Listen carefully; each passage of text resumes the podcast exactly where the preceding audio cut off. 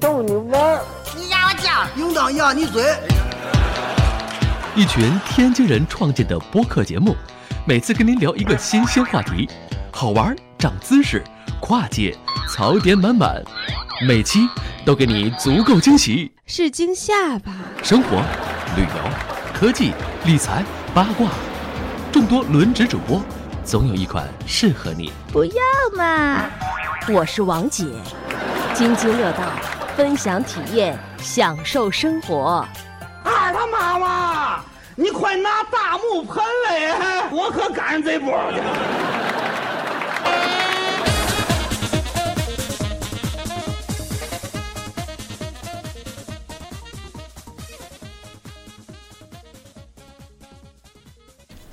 各位听友，大家好，这里是津津乐道的特别节目《乱草之巅》。然后，哎，大家如果看了这一期的标题就知道了，我们又来问外事了，对吧，狗叔？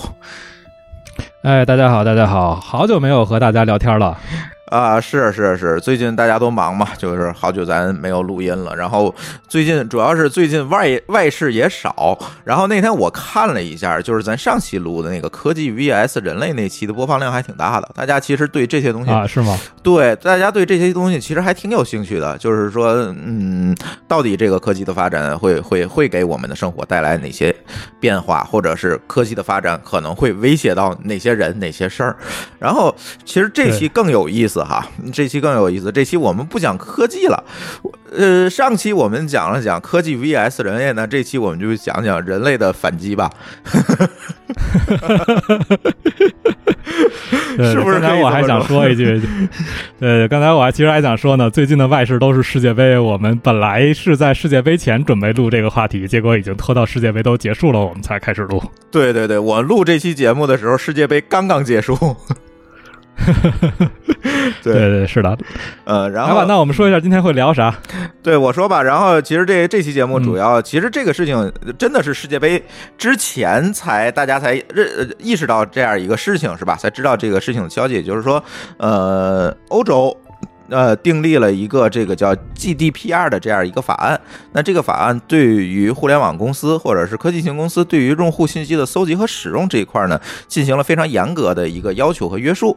那基于这件事情，其实大家我们普通网民那个。最显而易见的一个看到的事情，就是每天都在收各种邮件，说我们的用户条款改了。对对对，是的，好多人说，我终于知道我在多少个网站曾曾经注册过东西了。然后最夸张这个事情，然后最夸张的是那天那个我收着，不仅仅在邮件里，然后在微信上也总收着。然后那天突然我门口的商场给我推送了一条消息，说我们的用户隐私条款修改了。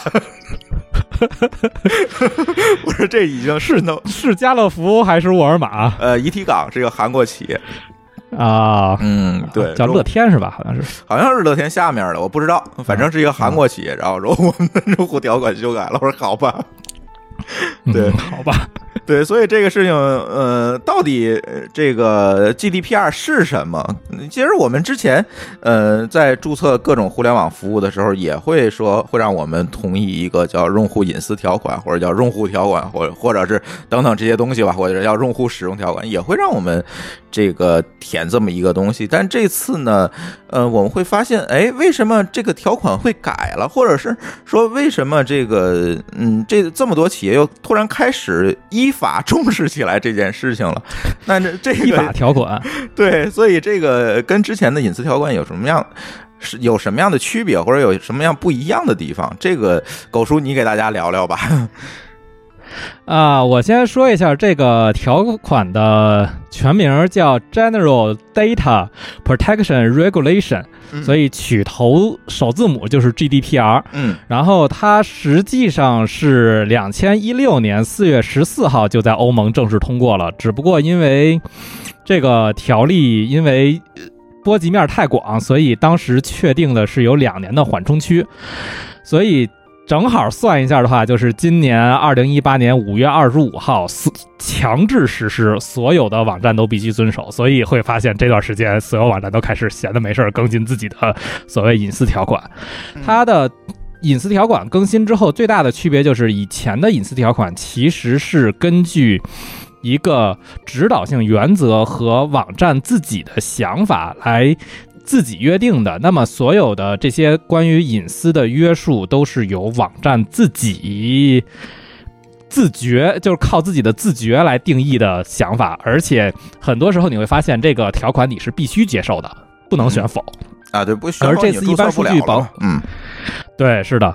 然后这次的一般数据保护条例其实就约束了，首先是你有哪些东西是隐私这件事情，是我们其实我记得有一期讨论过的啊，对，啊，首先约束的一件事情就是什么东西是隐私，第二就是在这些隐私上所有的隐私，那么使用这些隐私的人需要符合哪些约束，相当于就是他们有哪些义务要去做。然后这件事情就导致了所有的隐私条款，其实按照现在的这个一般数据保护条例的话，都是不合格的。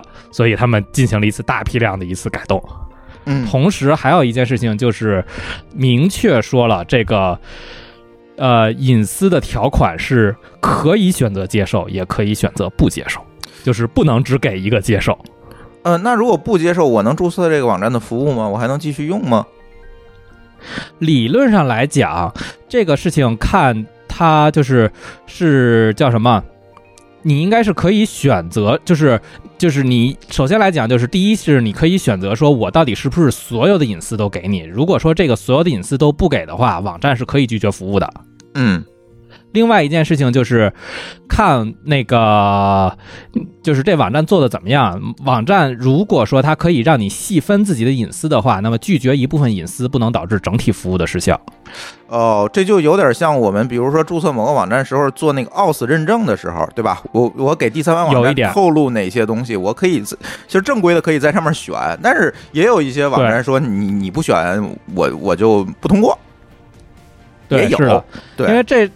对，因为这事儿特别明显的一个说拒绝服务的例子，就是那个，就是这个法案通过之后，立刻美国一批网站在欧盟都访问不了了啊！对，这也是我想说的。那如果是像你说的可接受可不接受，那不可能有一堆网站访问不了了，因为他们的网站就是没有及时更新，然后而且觉得可能这段时间更新也来不及，我没有办法符合这个条例。那么为了避免。欧盟被欧盟罚款，所以他们就干脆停止服务了。就是臣妾做不到，对，臣妾做不到。然后就，而且这个法律的一个最大的地方就是影响非常广，在哪儿呢？就是你的公司即便没有开在欧盟，而且你没有说我在欧盟有业务，但是你有欧盟的用户，就会被欧盟 challenge 啊。对，就像我门口这商场似的嘛，就是典型的例子嘛。对，嗯，是的，嗯，所以这件事情导致。所有的那个美国电商和就是媒体类的网站都很小心，像我知道的最比较著名的，像《洛杉矶日报》还是叫《洛杉矶时报》，就到现在好像都访问不了。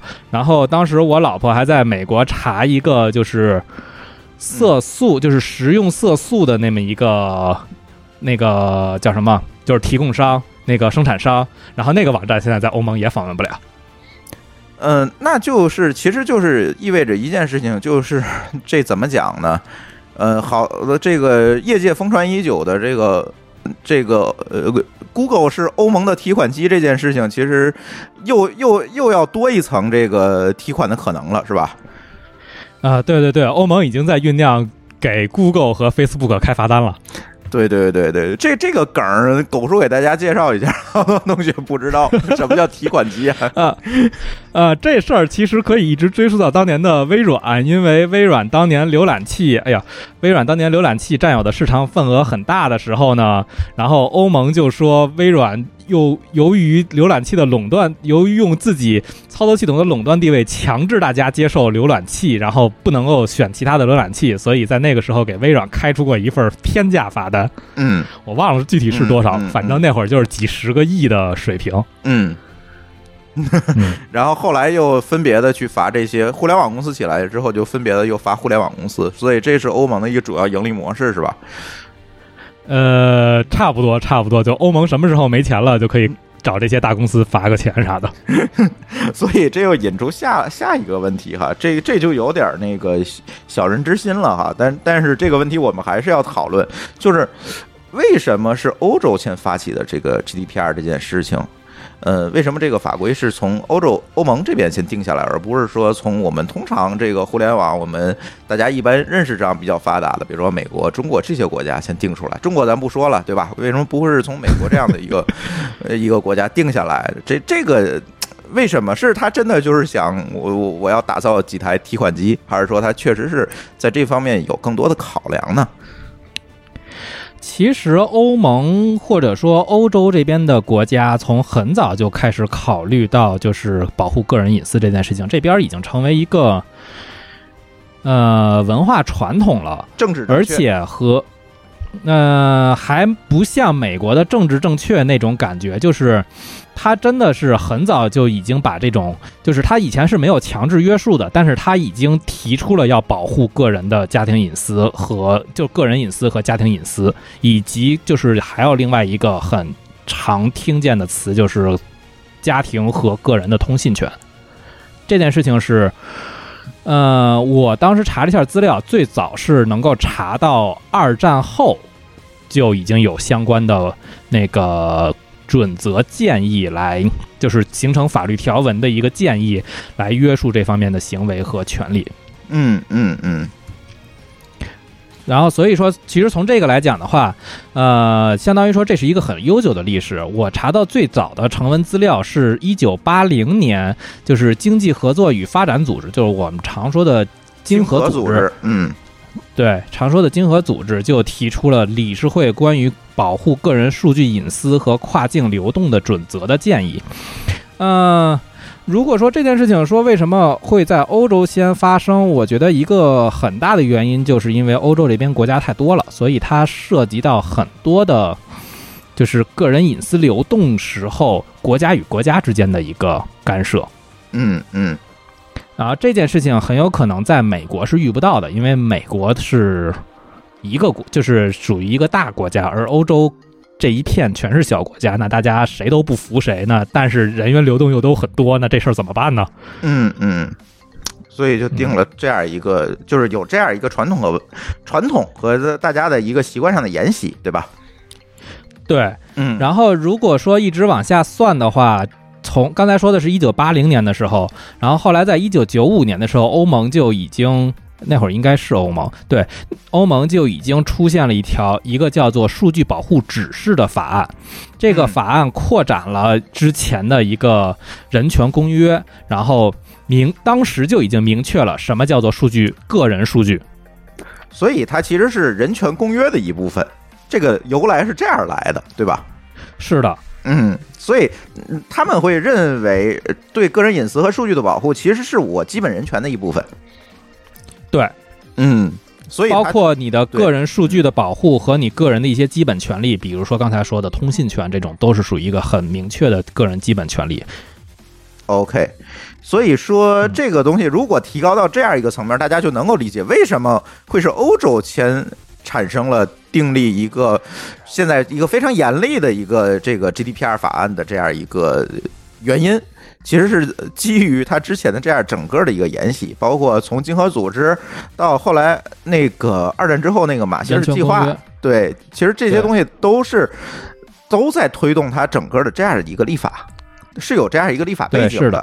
对你像美国和中国，似乎它就没有这么强烈的这样一个立法的需求，或者或者说在民间没有没有这么大的一个推动力。呃，这个事情可以呃多说两句，就是说，嗯呃，因为哦，不好意思，在那个英国的话，像英国在 GDPR 通过之后，紧接着也通过了一个类似的数据保护法案。然后美国其实是在也有类似的考虑的，像加州在。二零一八年六月二十八号，也就是欧盟通过这个一个月后，也订立了一个加州消费者隐私法案。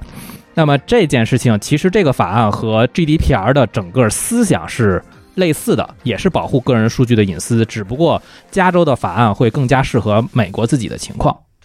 OK，对，嗯所以其实欧美本身来讲，对在隐私是个人的一个基本人权这件事情上的这个认知是一致的。嗯嗯嗯，对，所以也就造成了这个李彦宏的某些言论为什么会造带来这么大的反弹和这个，对 对对，这个确实是有这样一个差差异的，对对，李彦宏最后不是还把自己坑了吗？对啊，那就最后就把自己坑了嘛。对啊，对，呃，然后我们可以聊一聊，是这样，就是说，大刚才咱也聊到了，就是说这个 GDPR 这个呃生效之后，就很多的网站就不能访问了，在欧洲。然后实际上呢，你觉得这件事情，咱分着分着来说吧，就是对整个的呃互联网行业，呃对信息信息产业有什么不利或和有利的这个影响？呃咱先说不利的吧。不利的，其实咱现在看的就是挺多的了，就是比如说在欧洲某些网站访问不了，这这个其实是就是说它从企业的角度来讲，它其实就是放弃了欧洲的用户嘛。对，那这当然对他来讲是一个不利，是吧？那更多的不利，这是一种不利。对，呃，更多的不利其实是对于公司来讲，你需要重新审核自己公司内部的数据系统，相当于说是你最起码一点，你要对你的所有的系统进行一个可追踪，就是你需要知道一个人的所有数据存在了哪儿。这件事情，如果你公司大了，很多时候公司自己都不知道的。嗯，对，对，啊，因为这个可以给大家说细一点，就是说一个用户的数据进到公司系统里面，很有可能会被不同的组来做操作。那么这个时候，从最上层来讲是不知道这个用户的一个数据被某个组拿走做了什么，比如说做了什么样的聚合，或者做了什么样的变化，这事儿很有可能公司上层是并没有那么清楚的。嗯。就是这些这就导致了拿到了是拿到了，但是给谁用了、干什么了，嗯嗯，就很难去控制。对，对，对，嗯，所以这件事情对于所有的大公司来说，尤其是那个叫什么保险业和银行业，简直就是一个特别痛苦的事情，因为他们很多单子很有可能都是，尤其是欧洲这边很多单子可能都是几十年以前，可能有五十年甚至于八十年的单子，然后这单子都是纸的，我操，他们都快疯了。啊，对，那咱怎怎么去做呢？对吧？这就是个问题了。就写字儿呗，就就只能说是因为我正好这边有一个朋友，他是给安联的一个，他相当于说是在给安联提供数据服务，然后他们说这段时间就快疯了。嗯嗯嗯嗯嗯，嗯，所以他就要定义内部的一系列的合规的这样一个系统，然后来控制这个数据的流动和使用。是的，至少第一点说是用户问你说我的数据都存哪儿的时候，你能给人出一份报告说 OK，我知道你的数所有数据，这个数据存这儿了，那个数据存那儿了，这个数据存这儿是干这个了，那个数据存那儿是干那个了。嗯，这需要一个相当大的系统去支撑它，以前这是没有的。是的，对，其实这个事情就是，比如说你说那个五十年以前的那些纸的东西，其实还好办，我只要知道这张纸在谁那儿就好了。你电子化的东西，你就不知道被谁复制了一份儿，最起码在现在的就是业务上各有各的难处，对，对，各有各的难处。嗯嗯嗯，OK，然后再有一个问题，就是因为这回的法案要求了一个很有意思的东西，叫做是可遗忘权和可携带权。嗯然后什么是可遗忘权？就是说用户想删掉某他自己的数据的时候，你需要允许删掉。嗯，就是我这个如果你做嗯对，然后也不光是消耗，就是我如果想删一部分数据的话，我也要能删一部分数据。这件事情如果是做过后台系统的话，就会知道这件事情是多可怕的一件事情对。，之之前消耗是最多对行操作，现在我要对列操作。呃，还不光是这样，就是你对啊行操作的话，以前可能大家只是打一个标记，就是说这个用户在系统外，就是认为这个用户只是数据请求不到了。但啊是现在按法律的直接要求是你真的要删掉这行。嗯嗯嗯，我的意思是说这件事情啊。你把这行删了没有用。比如说用户说我保留 A B C，但是不留 D E F，对。对，那那那就是你需要真的去，对，你要真的把这个对数据你需要真的去嗯。啊，然后这件事情对于他们来说其实是很可怕一件事情，因为首先来讲，刚才说的用户数据存哪儿了这事儿就不知道，然后删的时候呢，一般来说，尤其是后台的那个数据分析系统吧，是很难对单独一行做操作的。嗯嗯嗯，然后你如果说想删，基本上就是要去追加写，那这事儿大概现在的系统基本上都是按周，至少是按或者是按月来做一个周期。然后欧盟的想法是要求以后的就是一个后续的想法是想做到三天内删除，然后他们又疯了。哎，他立法的时候，难道就没有什么专业委员会来评估这个各个公司去做实施合规的这个成本和代价吗？还是说，我就在我的这个观点里，就是不惜代价，我也要你也要把这事儿干了？但是有的东西从技术上他就达不到啊。我觉得他们应该是有的，所以现在这个三天是一个期望的数，并没有并没有写到那个法律里面去。现在的法律要求是，如果说你要删，你需要给出用户一个你当前删的进度以及大概什么时候删完的报告。嗯，就但并没有真正要求删除时间。就你给我一个时间，告诉我什么时候能删完就行了。对，嗯，对。但是他们就是欧盟，我听那个我那朋友说，欧盟本身是想。定一个规则，说一个具体的硬性规则，说你在什么时间段内必须要删完。嗯嗯嗯嗯，因为从立法角度来讲，我觉得这事儿倒是，呃，怎么说呢，也可以理解。因为你不给一个时间，那这个事情其实让各大公司自己做，人家最后说了，我二十年删完，那跟没删一样。嗯，对，对吧？对，所以从这个角度来讲，我觉得，嗯。对他们定一个时间这事儿的想法，我觉得还是很合理的。但是就关键是这时间到底定的多长，以及怎么定的问题。对，以及就是说你到底能不能技术上有效的实现？这这些公司要付出多大的成本去实现它？呃，对于小的或者说新兴公司来说，反而我觉得这事儿好做，因为就变成了一个你需要去考虑的一个需求嘛。但是对于这个陈年已久的这这些大公司来讲，这些事儿就很难了。对啊，所以就可以提个款嘛。好吧，懂了。而且这件事情影响的面真的是很广，基本上全球的公司都受影响了。我前几天打开小米的时候，还让还让我选择迁移一次数据，因为我在德国嘛，所以打开之后就问我你的你现在在德国，你要不要迁到德国？不然的话，我们对你的服务可能会受影响。哦，呃，也就是说，他可能也会停止，比如说中国的服务器，就是来自德国的访问到他的中国服务器这样一个访问。我觉得一个是停止访问，但是我觉得可能不会做到停止访问这么绝，很有可能会就是比如说它的那种后台分析功能可能就会不启用吧，毕竟他也害怕做成为连带责任。因为这事儿还有一个就是当时 GDPR 出来之后，小米有一叫 Ear Light 的灯，就是那个所谓的智能灯泡。呃，知道啊，Ear Light，呃，我知道那公司啊，当天就不能用了，好吧。那你那个灯呢？当天就所有的用不了了是吧？后台全部给关掉了，好吧，这就更激进一点了。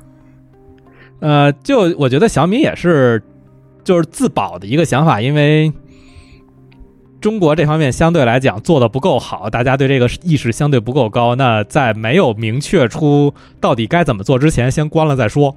啊，这也对，是可以理解的。对啊，嗯，对，可以理解，省着被罚钱啊。嗯。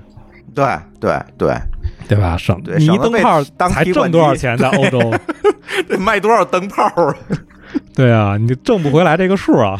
对对对，然后其他的呢，就是我们再讲讲，多讲讲不利的方面呗。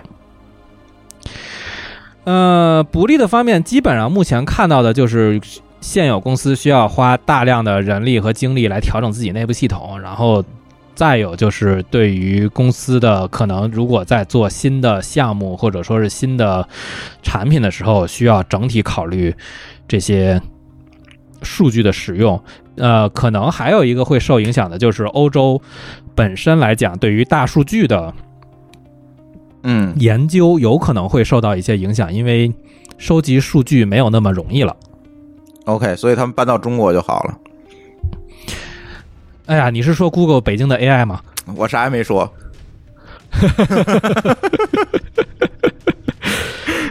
这个确实是，我不知道。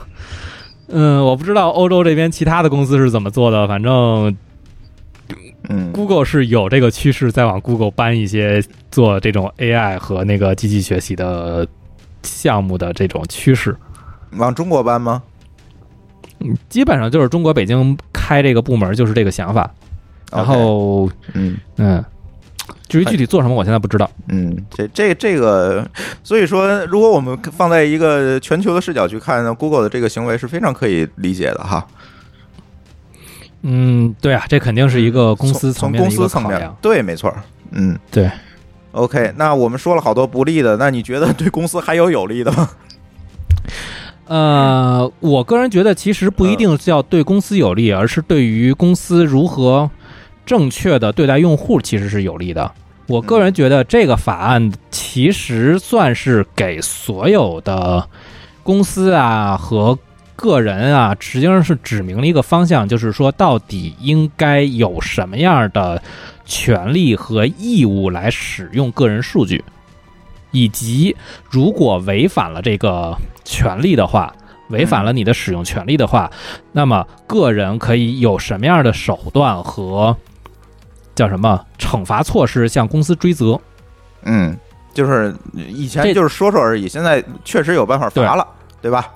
对，一个是嗯确实有办法罚了，另外一个就是你到底哪些层面上需要做到什么事情，这件事情上有法可依了。也就是倒逼着这些公司去重视呃用户的数据和隐私这个问题。对，是的，嗯像以前来讲，可能大家都会很少会有公司提供就是账户消就是消耗这个功能。啊、对，这个曾经在咱的国内的互联网上也是引有有一段时间也是引发了热议，就是为什么国内的这些公司你不允许我消耗？其实这个事情是非常匪夷所思的事儿。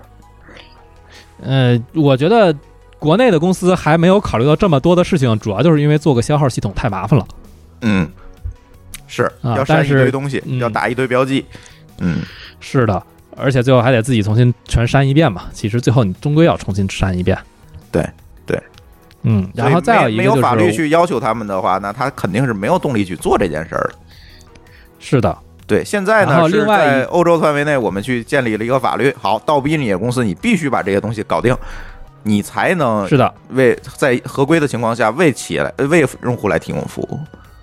是的。OK，然后另外一个就是，我觉得另外一个很有方指导性的意义，就是这件事情我都没料到，就是所谓数据的可携带权。这个事情就是说，用户是可以把自己的数，一就是用户是可必须能够把自己在这个公司所有的隐个人数据，然后打包带走的。嗯。打包带走是什么一个概念？是把我呃在这个公司里面生成的这个所有的数据我下载一下，还是说是什么样一个概念？其实是下载，就是说你要把这个公司内部所有和个人数据相关的数据，就是其实就是所有的在公司内部出现存储的个人数据，以一个叫什么，就是机器可读的方式，OK，就是其他机器可读的方式让用户下载走。哦，那我明白了。那它这这样一个，其实它这样一个，虽然是看似是保护用户数据，其实在另外一个角度上，其实促进了公司之间的这个竞争。其实是的，就是说嗯，用户并不会被绑死在一个公司上。对，因为很多啊大公司它能够成为大公司主要的一个原因，就是我的用户体系在这里，我没有办法去放弃你。对，比如 Google，比如微信，这些大公司其实都是这样。我去把我的机庙是的换掉，这个成本其实是非常高的。是的。对，如果有了这件事情来讲，就是我如果这个理想中全都做好的话，那么至少来讲，大家的格式都是公开的。嗯，然后我比如说作为一个新公司，我就可以针对所有这些公司的格式做一个导入。那么我在吸引新用户过来的时候，就很容易把用户的所有的个人数据从那个公从另外的一个公司迁移到我自己的公司上去。对，其实这个事情是一个好事情，就是说我在这个层层面上不是一个用户数据保护的问题，而是一个从有利于互联网公司之间的竞争，促进他们之之间的竞争，嗯对，让那些他妈的不思进取的大公司能够 怎么讲呢？更多的去考虑用户这边的这个需求和情况的这样一个角度角度去去做这件事情。我觉得，我觉得这个权限就是数据可携带权，这个还是从个人角度来考虑，相当于说是所有个人数据是属于个人的，对你是可以带着走的，对，这是而不是说所有数据，对，就是是。你虽然说是个人的，但是大数大公司不让你带走，对那叫什么属于你的？对对，就是说从这个数据的归属权这一个层面往下引申，其实引申出来了很多东西，就是会发现对这个事情就变得更有意思了。既然我的数据可以导入导出，那这样用户这个大公司基于用户数据建立的竞争壁垒就不存在了。是的，嗯，OK，这个其实是一个，就是我看这个法案，我觉得是很有意思的两点。然后至于说其他的什么获取权、修改权，我觉得这个都从字面上咱能对，从字面上咱咱能理解，对吧？这些东西，嗯对，或者说就是其实大部分公司也都做嘛，毕竟你的个人数据，大部分公司还都是提供修改这件功能的，这本身是一个功能，你的很多个人数据可能填错了嘛，嗯，对，对，对吧？嗯，那回回过头来，我们说说对个人吧。对个人，其实我们刚才也讲了一些，对吧？但是你觉得，对嗯，对于这些消费者，或者是说这些互联网公司的用户，呃，他们在互联网上的生活会有怎么样的一个改变呢？在这个 GDPR 这个大背景之下，呃，最大的改变可能就是有些网站上不了了吧？啊，好吧，嗯，那你觉得应该这个直观感受，你你觉得在欧洲，你因为你在德国嘛，呃，这个这个嗯感受强烈吗？就是是大片的网站上不？就跟咱突然建了一个 GFW 一样，就所有东西都上上不了了，还是只是有限的这个没有没有影响？嗯没有，基本上欧洲内部的所有的网站，或者已经在欧洲开业务的公司的网站，肯定在这两年内都做了相应的做处理了。这事儿一定不是等到现在才做的。基本上受影响的网站就是美国的一些中小型网站吧，就是实在是有一定的欧洲业务，但是又不太愿意在欧洲扩展的，然后就直接给关掉了。嗯嗯嗯，那就是为主要是数美国并不是这么多，对吧？就不是一片一片的。呃，之前是有一个传言说 GDR GDPR 那个呃实施之后，这个 QQ 和微信在欧洲就不能用了，这这是假的，是吧？啊、没有没有，呃，至少 QQ 我自己还在偶尔看一看，我确认它可以用。嗯，微信肯定也是没问题的，对吧？咱还在微信上呃，微信没问题，因为嗯微信我也在用，这两个我都是在用的，这个没有任何的问题。嗯，那你觉得呃但是说他们为什么能用呢？就是他也没有一我觉得腾讯可能，嗯我觉得腾讯可能还没考虑到这事儿。嗯，就是他没想着，那他会被当提款机的呀。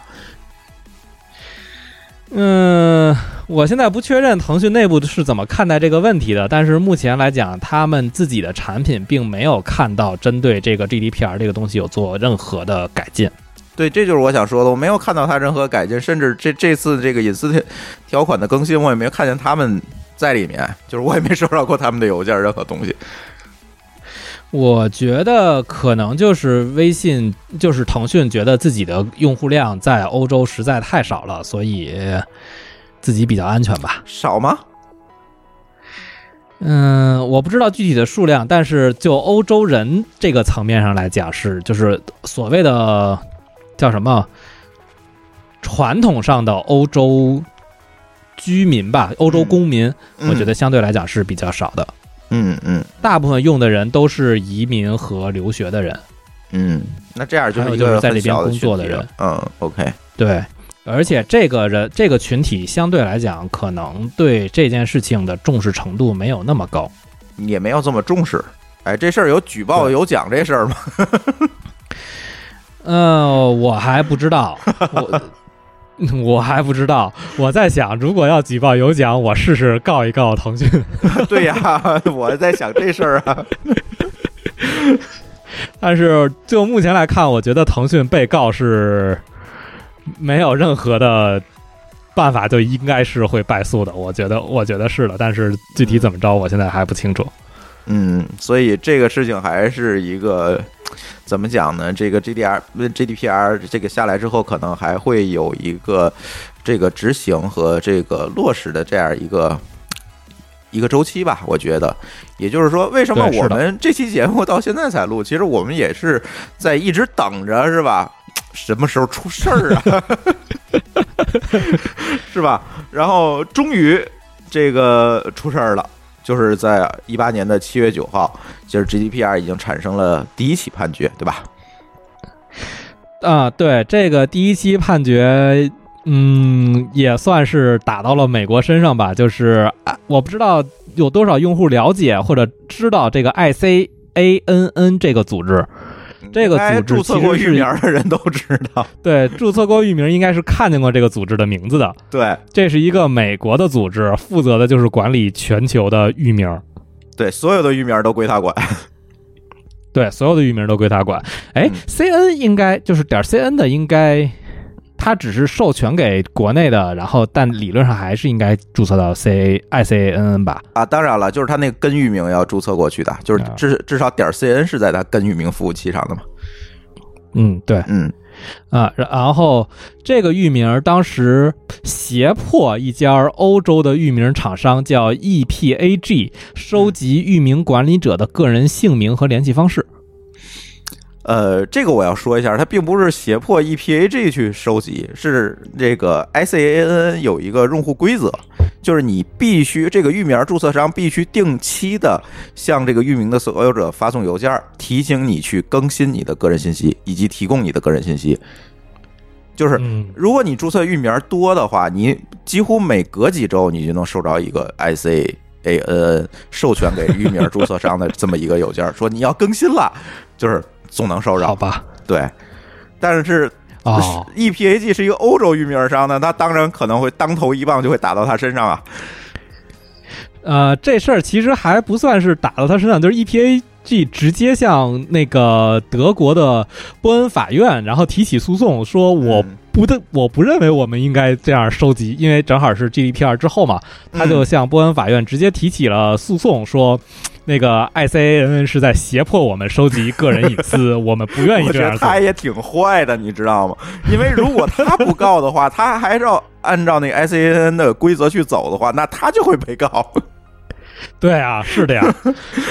对，先下手为强。所以最后，对啊，所以最后在七月九号，然后波恩法院根据 GDPR 条款第五条，然后实际上就是拒绝 ICAN 的这个叫什么个人是就是个人信息收集的这个行为，嗯然后 ICAN 不服，然后准备提起上诉。所以这事儿还没完。这事儿应该是还没有完，这个上诉这事儿应该还没有开呢，回头再看看有没有后续消息吧。嗯，所以这事儿啊，咱分两面来说。一面呢，就是我们刚才说的这些事情，用户确实倾向于用户保护了用户的很多权利，但是对于 ICANN 这样一个，它算是一个互联网基础设施了，对吧？所以这样一个机构，它是有完全的有这种。呃，诉求或者有这样一个需求，搜集到注册域名这些人的个人的信息和情况，以便及时联系你。包括你转移域名的时候，我也要给你那个联系人地址，我 我要发个邮件啊，对吧？那必定的是要存在收集的这这种情况。那到那到底这个这个事情最终应不应该去这么去做，或者说这个 GDPR 到底在大家的眼里，它是一种进步，还是一个保守主义的倾向？我我现在也闹不特别清楚，说实话。嗯，我个人来讲，我倾向于这个法案的订立在法律层面上来讲是一个进步，但是在执行层面上来讲，可能并不是很适合现有的就是所谓的互联网的这种数据公司的诉求。嗯这件事情上就可以讨论一下，就是刚才说的美国加州提出的那个类似的法案和欧洲这边有一个。就是有和欧洲的这个 GDPR 有什么相同和不同？就是加州提出的消费者隐私法案，一个最大的不同就是默认可以收集，而公司满足一定条件的时候才，就是你需要向用户提出说我要收集，或者说是用户可以来主动的向你说删除相关的数据。如果不满足这些条件的话，这个法律是对这种不满足条件的公司是网开一面的。嗯嗯嗯，其实更倾向于呃保护带引号的创新嘛，就就是说这些企业其实还是能够去充分的去利用这样一个数据去为自己的公司去做一定的事情。而不像这个对。GDPR，呃，就是完完全全我们听上去就是完完全全就是出于保护，而不考虑这样对这个互联网公司的一个诉求，或者叫大数据公司的这样一个诉求。是的，嗯。然后加州的消费者隐私法案的所谓的那个公司条件，基本上是好像是收入在多少年收入在多少以下，或者说是数据的直接收入在多占你总收入百分比以下的公司是可以不受这个法案的约束的。我记得是，但是具体那两个数是多少更保护创新呗，就更保护这些创业公司。小公司，保护创新公司。嗯，而欧洲的这个 GDPR 的出发点就是完全从个人的角度，就是从人权的角度出发，说只要是人，只要是他是有这个人权的，那么所有公司都应该遵守这个法律。所以它默认其实是嗯所有公司都应该遵守，只有在一些特非常特殊的情况下，它也有一些法律，我们一会儿可以讨论一下，就是它在一些特殊的情况下是允许公司不遵守这个法律的。嗯，比如说是什么样的？就其实就是 ICNN 这事儿，就就让我浮想联翩，因为这个东西你不去搜集，其实就会带来更多的问题。呃，它基本上来讲，就是如果从条款的设定目的上来讲，就是当你不使用这些数据会造成更严重的人权冲突的时候，它是要求是必须使用的，就是他认为使用是合法的。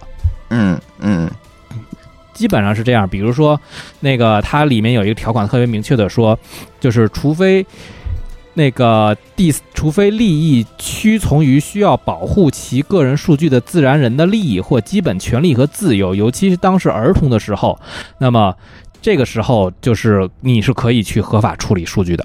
嗯嗯嗯嗯，就是呃，这怎么讲呢？就是如果产生了这种对更高层面的这个权利产生影响的时候，那这条法律就可以屈从于你更高权利的诉求嘛。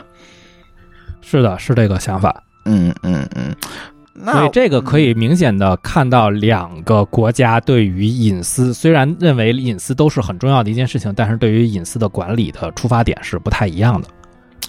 是这样，所以我总觉得这个 GDPR 出来之后，可能真的会会会，可能欧洲人也不担心这个事儿，就是他创不创业其实也无所谓，是吧？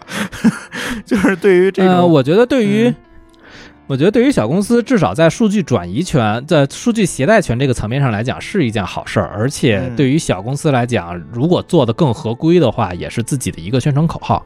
嗯，这是我觉得，这是我觉得嗯 GDPR 本身来讲，我觉得是它的一个进步的地方，就是说它是一个在这方面的探索嘛。虽然可能我们会觉得它的探索这一探索这第一步可能走的有点大，嗯但是毕竟是走出了这一步，而不像呃。就是因为美国这件事情其实是一直是很犹犹豫豫的，就是是是权衡各方面的利弊，其实一直是特别的很暧昧。对这件事情到底做不做这件事情，就实际上是相当于给美国的立法做了一个榜样。是，所以这这里面就又提到了这个大政府和小政府的问题了。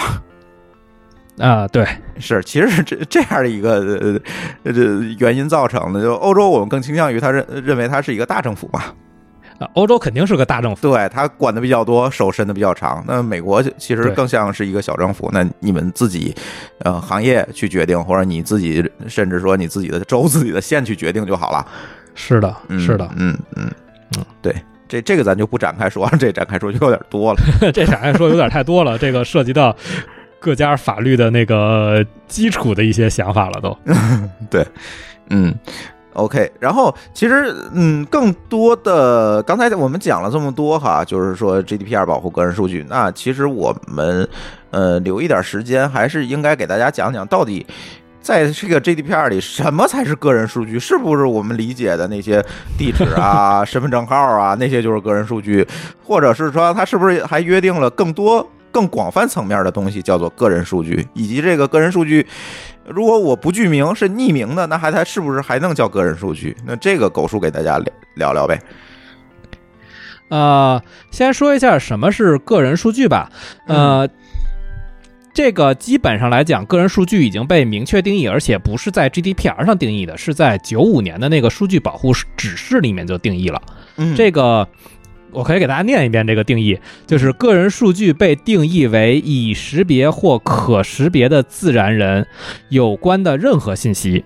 可识别的人是指可以直接或间接识别的人，特别是通过参考识别码或一个或多个特定于他的身体、生理、心理、经济、文化或社会特征的因素。嗯嗯啊，这是整个的定义。GDPR 基本上引用的是这个定义，没有做特别的修改。就是只要能通过这个我们刚才说到所有的信息能直接定位到人，它就叫个人数据。是的，嗯，别管而且是身不管是份证号、直接的还是，间接的嗯，对，啊，不管是直接的还是间接的，可以定位到这个人的都算。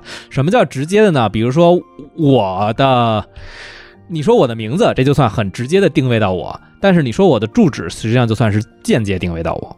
嗯嗯，但是依然可以定位到你，这就算个人数据。对，依然可以定位到我，嗯包括我的微信二维码，包括我的叫什么，呃，一些网上常用的邮件地 ID 址啊，邮件地址，对，嗯这都属于我的间接可以识别到我的一个信息。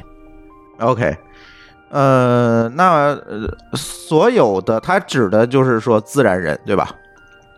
所有的都是指的是自然人，不能算公司，公司这个不算，对吧？如果它是一个公司，是不算的，因为嗯，呃，人权其实是没有考虑过公司的。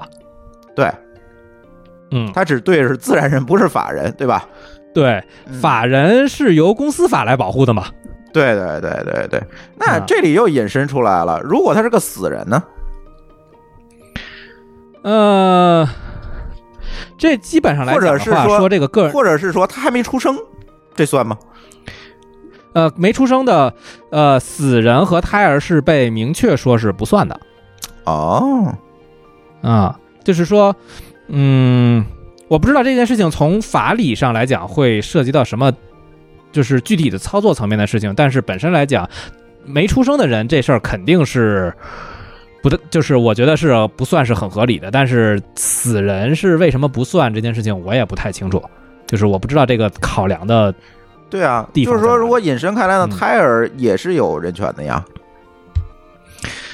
呃，胎儿有没有人权这事儿，我觉得还得看多大的胎儿，然后还得看各地法律到底怎么定义的，这就复，杂了，是吧？就是对怎么定义的自然人，因为这事儿在不同的国家对于胎儿的界定是不一样的。像美国有那么几个州，就连几个月大的胎儿都认为是人，所以他们一定不能堕胎，对，就啊，就也涉及到不同文化和不同想法对于这些事情的区别吧。嗯嗯嗯。那如果我把刚才咱们提到的那种可以识别的数据都把它匿掉，比如说那个身份证号码，我把后四位隐掉，邮件地址呢，我可能也隐掉几位，然后你的住址呢，我也不具体到哪个楼了，我只是具体到一个邮编。那这个时候还算个人数据吗？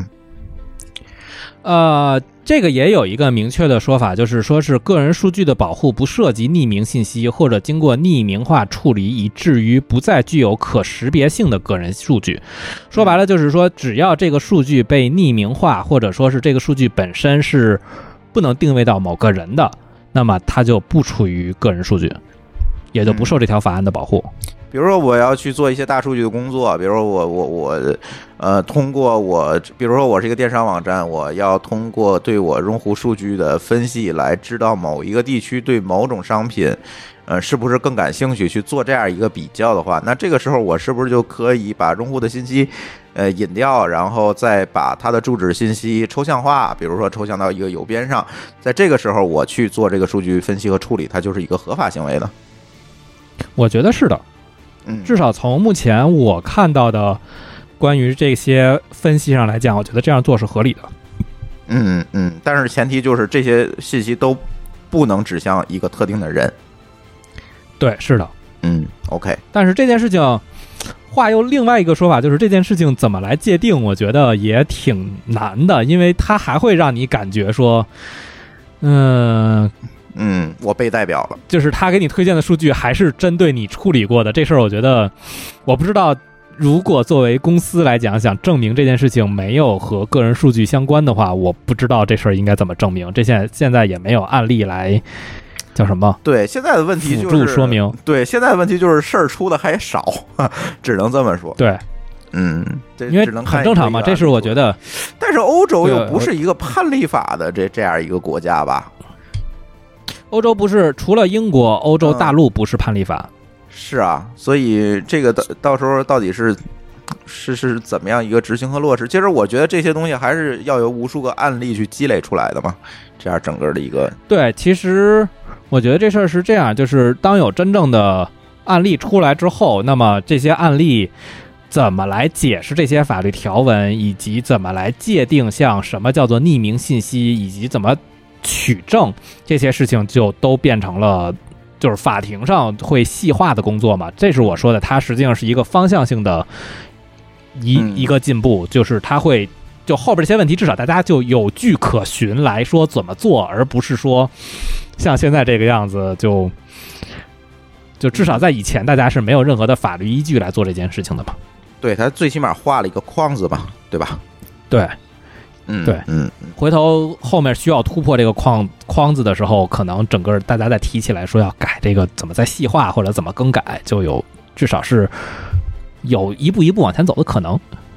嗯，是是是，嗯。呃，所以现在的问题就是说，不仅仅对于我们的这个互联网的创业者或者开发者来讲，你们也是要有这样一个意识哈。只要是你的用户有可能服务到欧盟的公民，那很有可能你就要去看一下这个 GDPR 到底是怎么写的。嗯、我觉得中国如果说是想对欧洲提供服务，不管是不管是什么样的服务的话，我觉得都还是最好看一下这个，就是至少来讲，你要在表面上能够让至少让人家删数据嘛，这个这个事情是要能做到的，这个还挺，这个是最明显的一件事情。对，其实现在是国内出海到欧洲的这个服务还挺多的，比如你刚才你提到的小米儿，这个是一个典型的，对吧？然后各种手机厂商、ROM 的厂商，再有一个呢就是这些呃 IoT 设备的厂商，还挺多的，呃还再加上这些其实挺多的，落地服务的公司，比如说摩拜啊、OFO 啊，这都有落地。呃，摩拜和 OFO 其实相对来讲就都都被大家清掉了，因为他们实在是对于这个自行车的回收工作做得太烂了，然后基本上都被驱逐出去了。你那儿没有吗？没有没有，我们这边没有，我们这边有一段时间是有那个 O Bike，一个新加坡的公司，啊，新加坡那个我知道，对，因为它那个成本非常高嘛，所以它投入很多人去处理啊这些车。然后好像最近也看不到了，我估计可能就投了一遍车，然后最后也发现成本实在不合算，就算了。嗯嗯嗯嗯，这这种只只这这种服务就只有在这个中国、美国这种野蛮生长的国家才有立足之地。对对对对 那，就往上放，放完了不管，可能就对对对，我就去美国就嗯就发现一堆的 OFO，但是比国内可能投放量没有这么多，所以显得就就没有这么乱嘛。但是呃也有不少反正对 对。有可能。嗯。因为这边其实就是欧洲还有一个最大的不同，就是欧洲其实和美国的区别就是欧洲对于公交的投入建设啊比美国好多了，所以啊，大家对对于这个一定要移动着走的自行车需求没有那么大，嗯，大而且欧洲这边普遍对欧洲这边普遍来讲是有那种装的自行车的，就是政府主导的这种装的自行车。啊，就跟之前咱北京、杭州也有这种，对，对，这个其实在欧洲很普遍，而且车很好，车能变速的哦，那还挺好的。啊。OK，那就是说，对这个事儿又扯远了，是吧？就是说，啊，扯远了。对这个出海这件事情，就是你还要尊重当地的这个文化和管理嘛。就是咱想讲的是这样一件事儿。是的，对对，需要考虑这件事情。嗯嗯嗯，呃，行吧，反正我觉得这个最后说一说吧，这这也是我临时加的一题。其实我们看到了 GDPR 这些要求和定义之后，发现有一个行业我操玩不了了，在欧洲就区块链这行业。就这也是那个那天 GDPR 出来之后，区块链行业内一片哀鸣遍野，你知道吗？就是说啊，你区块链因为它是不可篡改的嘛，所以你个人信息对你上传之后你就删不了了。对，是的，这这是一个最最最大的问题，就是你没有办法删，你也没办法改，因为这件事情解决的就是这个问题嘛。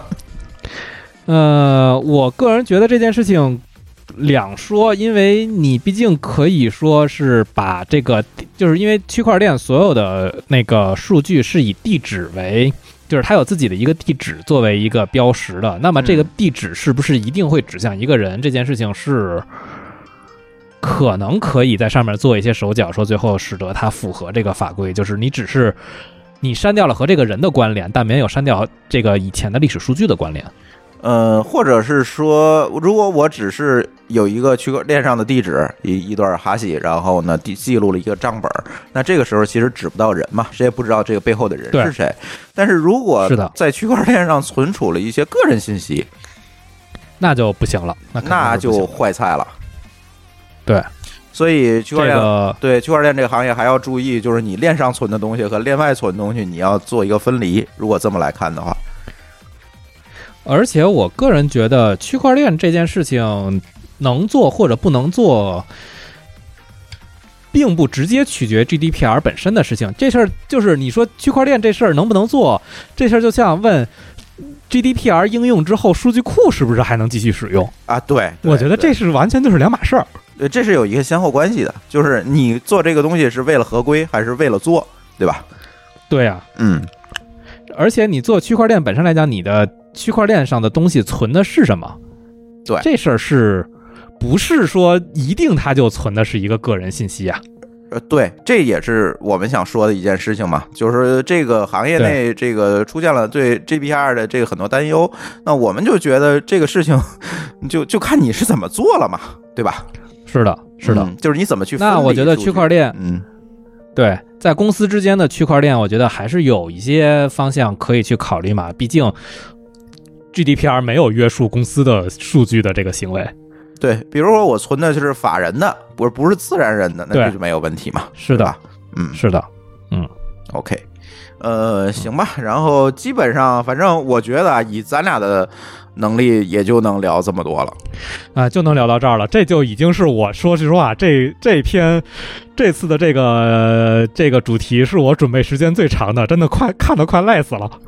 对，就这这这期确实是，就是我也非常担心，就是最担心的一件事情，就是我我们这个录完了这个事情，最后变成了一个呃胡说八道了。但是好在这个对，狗叔准备的材料确实确实还是非常充分的，所以我们还能把这个话题顺下来，给大家讲一讲这个基本的概念。但这个确实就是我们的极限了。如果我们再讲，可能就得找几个法学专家了 来讲。对，这就得真的去啃法律条文了，这个太超出我们的能力了，这个太难了。对对对，咱只能现在就是说，从我们的这个 IT 从业者这个角度看一看，这个将来可能会对，比如说我们大数据啊等等这些应用带来什么样的影响。对，嗯，行吧。那狗叔还有什么要补补充的吗？呃，我这边基本没有了，应该我能够讲的我也都讲了。OK，那咱这期节目就到这儿。然后大家如果有什么问题呢，可以在我们的这个微信里面给我们留言吧。好，我们津津乐道的这期乱曹之巅我们就录到这里，感谢大家的收听，拜拜。拜拜。拜。